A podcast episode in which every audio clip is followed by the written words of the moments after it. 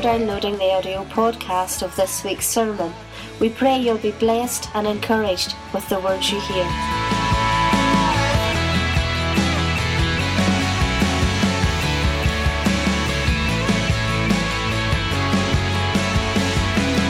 In the Old Testament, Moses asks, What does the Lord your God require of you? And then he answers his own question by saying, Only to fear the Lord your God, to walk in all his ways, to love him, and to serve the Lord your God with all your heart and with all your soul, and to keep the commandments of the Lord your God. Not sure if we're working here. There we go, yep. So, um, this evening, um, I'd like to speak for a short while, hopefully, on diversions. Uh, this message was inspired last Sunday morning. Um, as you know, Esther's just been able to get up today after uh, four weeks of missing church. So, the past few Sundays, I've driven up from Dollingstown. It normally takes about an hour, maybe an hour and 10, 50 minutes. Sometimes, if you hit the traffic on a bad day, it's about an hour and a half. So, I would normally leave myself enough time that I would be in church for about half an hour before it starts. I always say to our girls when they start at work or they wait for an interview, you're better being 10 minutes early as being a minute late. And I'm sure most of you would agree with me on that. And so, heading up the Glenavy Road, is it the A26 from, from Moira up the airport road, as I would call it? Just um, coming into Glenavy, of course, there was a diversion.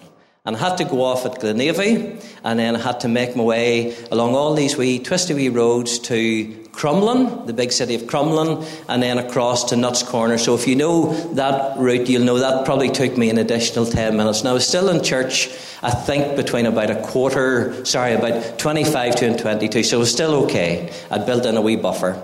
And just as I was driving, uh, this, this word, diversions, um, came into my mind. I thought, you know what, that's a good, I think it's a good title for a sermon. And so during the week then, I developed this message. Diversions, we have all had them. If, you if you're a driver or a passenger, you've all been subject at times to diversions on the road. And they're normally a driver's worst nightmare. Stop, go, turn right, turn left, go slow, jump the lights. Anyone ever done that? Hmm. Yeah, a few nods there.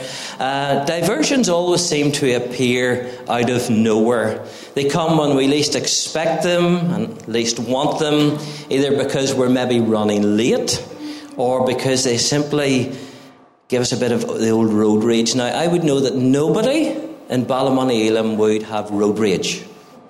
I'm not even going to ask a show of hands. But diversions do put us off the course, don't they? They put us off the course that we intended travelling on, and they do add ages of time to our journey. So diversions can be a real pain. But a road diversion is there for a reason. And that reason is not always known to us. Although it's annoying, we've got to understand that we simply don't know what is ahead. We don't know what's round the corner, but the one who is in charge of the diversion certainly does. The one who planned the diversion knows what they are doing because they know the end from the beginning or the beginning from the end. And so, if we were to keep on going and ignore the, di- the diversion or the diverted sign, we would end up at a dead end. We'd be forced to stop simply because we've run out of road. Likewise, if we can parallel this in the spiritual world and on our Christian journey, sometimes the Lord has to stop us in our tracks. Sometimes He has to stop us on the road that we're on and divert us elsewhere for our own good. Why? Because He doesn't want us to run out of road and He doesn't want us to end up at a dead end. Now, I, for one, know that that's what the Lord had to do with me. He's had to do it with me on more than one occasion, but I think of one really biggie, and you, you know my story, the vast majority of you, apart from maybe some people who have joined us uh, of late. I'm happy to share that with anyone at any stage. But the Lord had to divert me a number of years ago. In fact, there was a, you know, these Facebook memories that come up. Esther showed me one this morning. Nine years ago, a certain thing come up, and I said, wow, that was actually kind of the start of our journey back into ministry.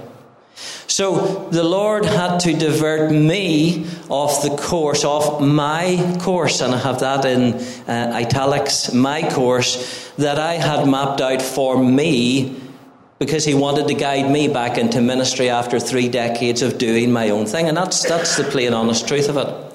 But I wonder this evening, am I the only one that God has had to put a diversion in front of so that he can steer them in the right direction. Somehow I think not. I think that it is quite a common thing that we as Christians need at times to be diverted to where God wants us to go. And so, can I say this?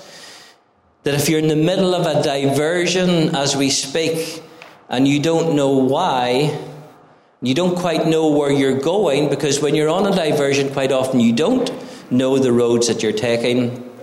And this might sound so, so simple, but just keep on going. Keep on trusting. And keep on trusting that God is in control. Keep on trusting that God knows all about the journey that you are on and that He will bring you through. That someday He will reveal to you the reason for the journey that you're on right now.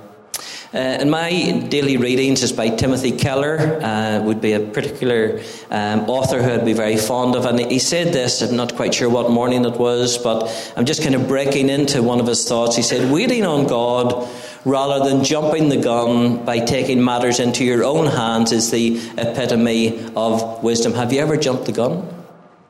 Have you ever taken things into your own hands? We all have, let's be honest. He just made the point that it's the contrasting lives and destinies of King Saul and King David, which we're not going to get into tonight, but of course, King Saul was the people's choice, wasn't he? And, and King David was God's choice. And then Timothy Keller would finish his wee devotional, and probably if you have a devotional, we'd end with a prayer as well. And, and here's a couple of wee interesting wee nuggets that he said in his prayer Lord, I confess that I do not understand your timing. Not a good one? I confess that I do not understand your timing. If I were in charge of history and my life, I would have arranged things differently. Hmm? Sounds good? Well, doesn't sound good, but it sounds true. But I cannot see the whole picture. I cannot see from beginning to end. And so I wait for you in obedience and in prayer. You see, we cannot see the whole picture.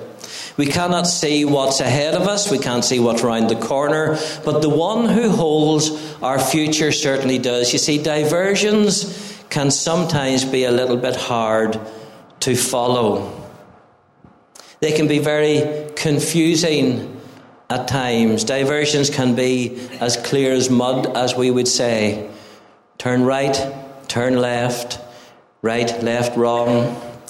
Go slow, don't go slow. Don't jump the lights, by the way. Not allowed to do that. Diversions can be tricky because they take us down roads that are unfamiliar to us. They take us off the main road to a by road or a B road or a country road and sometimes a lane. I don't know. And they're unfamiliar to us, and that's where it spooks us a little bit.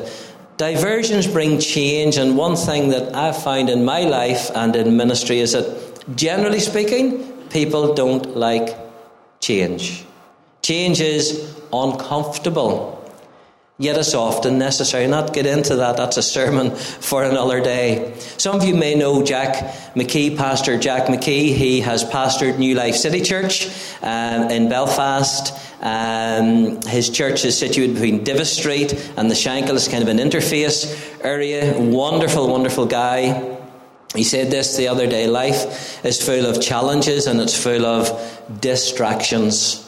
Yet, in the midst of all of those challenges and in the midst of all of those distractions, you can still count your blessings. You can still be surprised at what the Lord has done, which is why it is important to stay focused on what God is doing. That's just a colleague of mine in ministry. And sometimes you'll come across these traffic controls as well. We've all seen them where it's not necessarily a diversion, but there's something happening on the road, and you've got this either slow or you've got, you know, the, the lollipop stick that you see there, and there's a couple of guys that look about 13, and, and they've got the lollipop stick in one hand, they've got the mobile phone at their ear in the other, and they just stand there all day twisting the, the stop and the go. So sometimes there are these traffic control situations. You see, sometimes God simply has to slow us down. Sometimes God has to slow us down. Otherwise, we'll crack up or we'll burn out, and neither of those scenarios are good for our physical health, our mental health, or our spiritual health. You see, God cares for us so much that He puts controls in place to slow us down, to take the edge off things for our health and our well being. Let's call them diversions. So, if that's you this evening, if God is telling you to slow down, then there's only one thing that you need to do slow down. So, can we look at a few biblical examples of diversions in the Bible? I want us to look at three things, and I will be brief, I promise. I want us to look at a stubborn donkey, I want us to look at a powerful dream, and I want us to look at a deadly journey. So, the first diversion is this stubborn donkey. And if you're not familiar with the story, well, we're going to read it right now. So, would you turn with me, please, to Numbers 22 and verse 22? And we're going to pick up, it's actually uh, covered over two or three chapters, but we're going to just read a number of verses here in uh, Numbers 22. We'll get the, the gist of it, as the man would say. So, I'll give you a wee second just to you turn that up in your Bibles.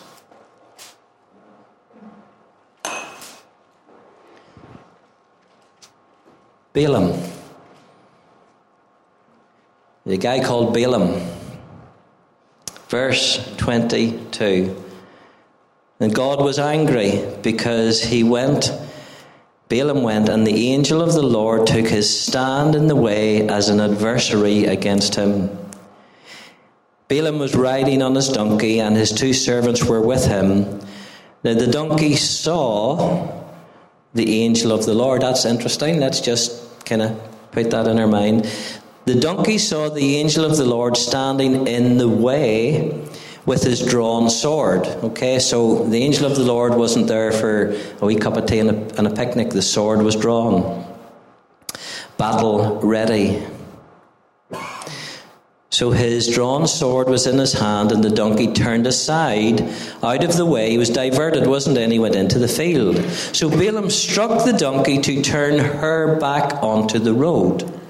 Then the angel of the Lord stood in a narrow path between the vineyards, with a wall on this side and a wall on that side. And when the donkey saw the angel of the Lord, she pushed herself against the wall and crushed Balaam's foot against the wall, so he struck her again.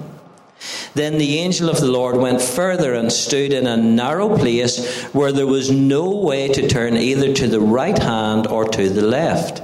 And when the donkey saw the angel of the Lord, she lay down under Balaam. So Balaam's anger was aroused, and he struck the donkey with his staff. Then the Lord opened the mouth of the donkey, and she said to Balaam, What have I done to you that you have struck me these three times? Balaam said to the donkey, so he starts. he starts to have a conversation. Bad enough that the donkey's starting to talk to him, but he's starting to talk back to the donkey. It actually is so comical, but anyhow, you, you probably know the story so well. So the donkey says, What have I done to you that you have struck me these three times? And Balaam said to the donkey, Because you have abused me, I wish there was a sword in my hand for now, and I would kill you. A bit of a nasty piece of work there. So the donkey said to Balaam, Am I not your donkey on which you have ridden ever since I became yours to this day? Was I ever disposed to do this to you? And he said, No. Then the Lord opened Balaam's eyes, and he saw the angel of the Lord standing in the way with his drawn sword in his hand, and he bowed his head and fell flat on his face.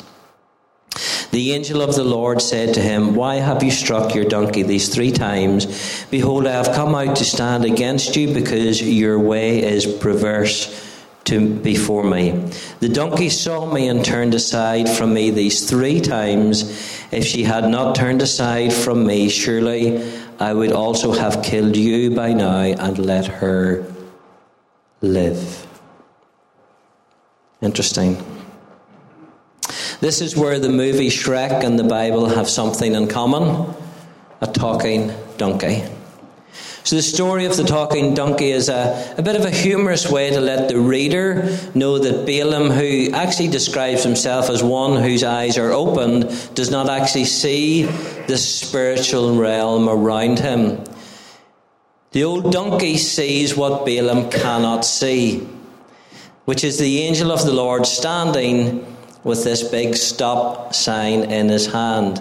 Balaam was more stubborn than a stubborn donkey, and the stubborn donkey could see better than his stubborn master. Three times the donkey turned away or turned aside from the, the barricade from the angel of the Lord with this drawn sword in his hand, and three times Balaam beat the donkey for disobeying him. Yet all the time the donkey could see what was happening in the spirit realm and she diverted her master from sure and certain death. So, what's the lesson that we can learn from that this evening? Well, you could say listen to talking animals, but I wouldn't recommend that. I don't know if there's any talking animals in any of the farms that the farmers have, but no, I would not recommend that. But lesson to learn let's learn to look at things in a spiritual context, in the spiritual realm, not just with our physical eyes. So when you're talking to somebody and that person is is reacting or, or somebody is, is having just a really, really bad day, quite often we, we will focus on just that person and what they're saying to us. We will we will just concentrate on what we see rather than asking the Lord to help us to see what is behind the situation, what is what is driving it, what is in the, the spiritual realm. The other thing that we can learn is that if God is diverting us off a course, it's for our own good. Because if Balaam's donkey had not have stopped, had not have turned to the side, and would have gone on, the donkey would have lived, but Balaam would have been slain. And so there is a life lesson to learn from that the second diversion that we see in scripture is from a, a, powerful a powerful dream. You've heard of the macedonian call and maybe you will turn with me then to the book of acts please just for a few moments. Um, acts chapter uh, 16 and again just maybe four or five verses that we can read uh, in in that chapter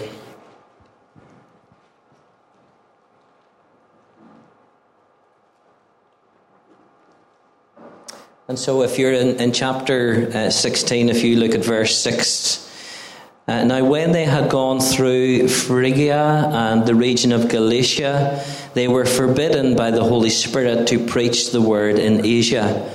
After they had come to Mysia, they tried to go to Bithynia, but the Spirit did not permit them. So, passing by Mysia, they came down to Troas, and a vision appeared to Paul in the night. It was a man of Macedonia who stood and pleaded with him, saying, Come over to Macedonia and to help us. Now, after he had seen the vision, immediately we sought to go to Macedonia concluding that the Lord had called us to preach the gospel to them. And so the Macedonian call is a, a profound, God given vision that literally stopped Paul in his tracks. This powerful dream came about on Paul's second missionary journey and diverted him and redirected his, his course or his route to go where he was most needed. You see, Paul's original plan was to visit and to strengthen the churches that he had planted in the Asian province of Galatia during his first missionary journey. And there's absolutely no, nothing wrong with that. In fact, that was a very good strategy plan that the Apostle Paul had. And after that, he hoped to take the gospel then to on church regions. Paul and his companions, who were Silas and, and Timothy, had plans to head directly west, but they were kept or they were forbidden or stopped or diverted by the Holy Spirit from preaching the word in the province of Asia. You see, God had a better plan. See, once again, we see that God the Holy Spirit, if I can say this respectively, God the Holy Spirit was standing with a big stop sign in his hand. And by the means of a powerful and a clear vision, he diverts Paul and his colleagues in a different direction. He, he diverts them elsewhere. What's lovely to read if we read kind of into the story, if we try and get under the surface a little bit, it's evident that these early missionaries were sensitive to the leading of the Holy Spirit. It's evident that the route that they took relied heavily on the direction of the Spirit and of prayer. And so the question is tonight how much do we rely upon the Holy Spirit to lead us and guide us? How sensitive are we to hearing the sound of His voice among all of the clatter and all of the clamour and all of the noise? I don't know about you, but I just think that life is just noisy. There are just so many voices and so many noises. You can hardly hear your ears, as the man would say. But how sensitive are we to hearing the sound of the voice of the Holy Spirit? Rather than what we have planned to do. And it is good to plan and it's good to have strategies. In fact, if you're running a business or you're a manager or you're running the house or running a church, the principles are all the same. If you don't have a vision, if you don't have a, a plan, if you don't have a strategy in place, well, then there's a major problem. You do need to plan. But you need to plan according to what the Holy Spirit is saying to you. And perhaps the most important question of all tonight is are we willing to change course if that's what God is asking us to do? I'll maybe just ask that question again. And believe me, when I'm asking you, I'm asking myself. It's a rhetorical question. Are we willing to change our course if that's what God is telling us to do? You see, divine, divine diversions are God's way of leading us not only in His right paths, but His righteous paths, just like we read in Psalm 23. And of course, folks, the, the third diversion that we read about, and that is the very reason why we are here tonight, is that deadly journey that Jesus took in Isaiah 50, and if you can, if you can read it there, it quotes verse 7 Because the Lord God helps me, I have not been disgraced, therefore I have set my face like flint, and I know that I will not be put to shame in Luke's Gospel in chapter 9. I'll just read it to you. It's just three verses that really take this Old Testament prophecy and, and basically confirm it once again. It doesn't just say it word for word, uh, but in Luke's Gospel, Luke records Jesus heading to Jerusalem. In verse 51 of chapter 9, it says, When the days drew near for him to be taken up, he set his face to go to Jerusalem. And he sent messengers ahead of him who went and entered a village of the Samaritans to make preparations for him.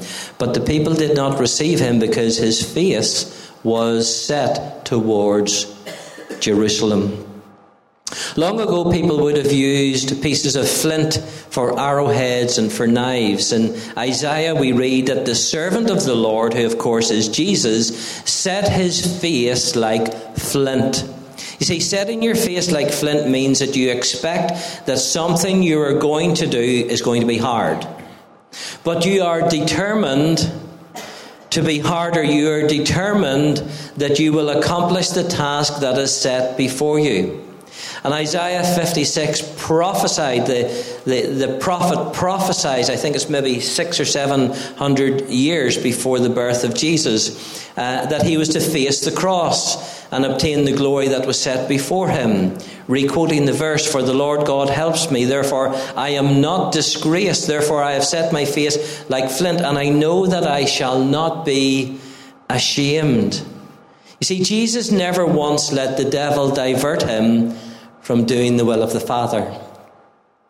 And if you take the life of Jesus, there were so many times when the devil tried to intervene in the life of Jesus and to kill him there was the slaughter of the innocents. So when the, the wise men came to, to worship Jesus and they came to Herod, Herod says, Well, whenever you find out where he is, come back and report to me. But they knew not to do that. And of course, we know that um, he then sent out and that every male child under the age of two years of age was slaughtered. And so that was the devil's attempt to get rid of Jesus, but he had fled at that point in time. Of course, we know of the temptations in the wilderness where uh, the devil had, on three different occasions, come to Jesus at the end of his 40 day fast when he would have been absolutely exhausted. He would have just have had nothing left in the tank whatsoever, and he tempted him. Perhaps there were more temptations, we don't know, but certainly these three are recorded. And each of those temptations, if Jesus would have succumbed to them, if he would have been diverted off the path and off the Father's will, well, then he wouldn't have got to the cross if he would have bowed down and worshipped the devil. And then, of course, it was Peter, was it Peter himself who said that Jesus shouldn't go to the cross? And Peter said, Get thee behind me, Satan. Then, when he was arrested, of course, it was uh, Pilate who tried to uh, get Barabbas. Um, you know, let's, let's uh, keep Barabbas and release Jesus. But the, the crowd wanted Barabbas to be released and Jesus to be crucified again. If Jesus would have been released and Barabbas would have been crucified, where was the plan of salvation? So, time and time and time again, we see that the devil was trying to divert Jesus off the course. But of course, we know that he had set his face like flint. Thank God for humanity's sake that he set his face like flint and he went on that deadly journey and he suffered in agony, and he suffered the brutality of the cross that you and I might be saved and that we might be set free from our sins. Folks, I'm sure you've all heard many stories about the great evangelist Billy Graham, who won countless souls for Christ. A wonderful, wonderful man who passed away, I think, maybe six or seven years ago. But I don't know if you've heard the story of his wife, Ruth Graham, who was driving home one day on the freeway, which is like our motorway, and she came across one of these mega construction zones that seemed to go on forever and forever. It's an absolutely true story, this. And as she was coming to the end of this really, really long construction zone or construction area, this sign come up and it said, End of construction, thank you for your patience. So, after patiently and slowly driving through this work area, she took notice of this sign which read, End of construction, thank you for your patience. When Mrs. Graham got home, she spoke to Billy. As she was in the car, she was thinking what a marvelous image for the Christian life. When she got home, she spoke to Billy and she related this construction story to him. And she said, Billy, I want that written as an epitaph. Um, words, we'll say on my gravestone. And that's exactly what happened. When she passed this scene of time, it's written on her headstone end of construction. Thank you for your patience. Look it up when you go home. It is absolutely 100% true. See, construction comes at a cost, diversions come at a cost. The Christian journey comes. As we all know, if I were to ask you one by one to come up here this evening, and I ask you, is the Christian journey and the Christian life an easy one? I can guarantee you that every one of you would say, it's not easy. I've had this, and I've had that, and I've had the other, but it's worth it all. Someone once said that Christianity, a Christianity that costs nothing, is worth nothing, and that's so true as well. But just like Ruth Graham, when we're on the road, we need to have so much patience for what we're enduring, and we need to have a load of trust in the one who leads us every step of the way. Folks, as I begin to close this message this evening, are you willing to let the Lord divert you when He knows what is best for you? If there's anyone in tonight and you're unsaved, uh, if as yet you haven't bowed your head or bowed your knee, bowed your heart, and accepted the Lord Jesus Christ as your Saviour, well, your life at the moment has been lived contrary to God's will and contrary to the way of God. Why don't you let Him divert you from the road that you're on and start this amazing journey with Jesus? Folks, are we willing to let Him take us in the direction that He knows that is best for us? Are we willing to let Him lead us as He sees fit? And excuse the pun, but are we willing to let Him take control of the wheel?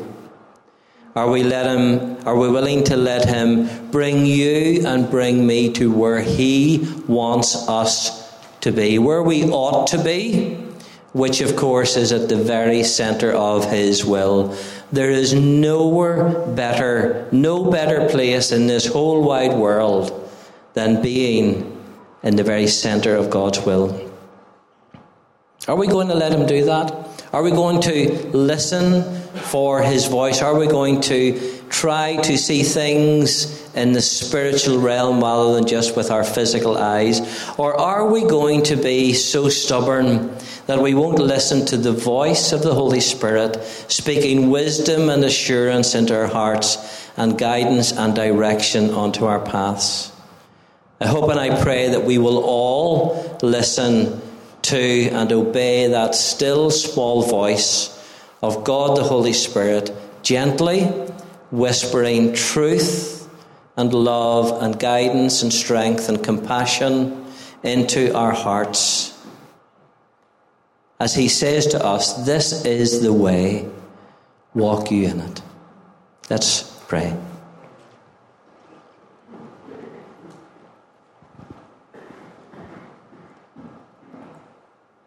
Lord, we want to acknowledge tonight that there are many times, Lord, when we do our own thing, when we go our own way, when we think that we know best, when we have it all planned and we have it all sussed, Lord, we confess, Lord, that so often, Lord, we get it wrong. And so I pray, Lord, that you would help us, Lord, because we do need help to do this. We pray that you would help us, Lord, to be much more reliant and dependent on you, that we would listen for your voice and to your voice, Lord, that you would open our eyes, that we would see beyond the physical and we would see into the spiritual realm. And Lord, that we would be perfectly willing to let you divert us from the path and the road that we are on.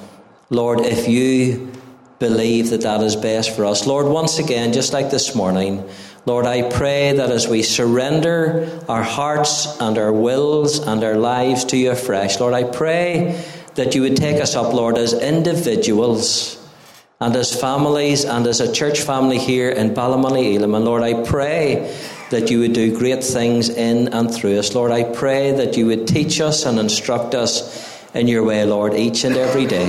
For it's in Jesus' name we ask. Amen. Thanks for listening to this week's podcast. If you would like any more information, have a look at our website at www.ballymoneyelim.com.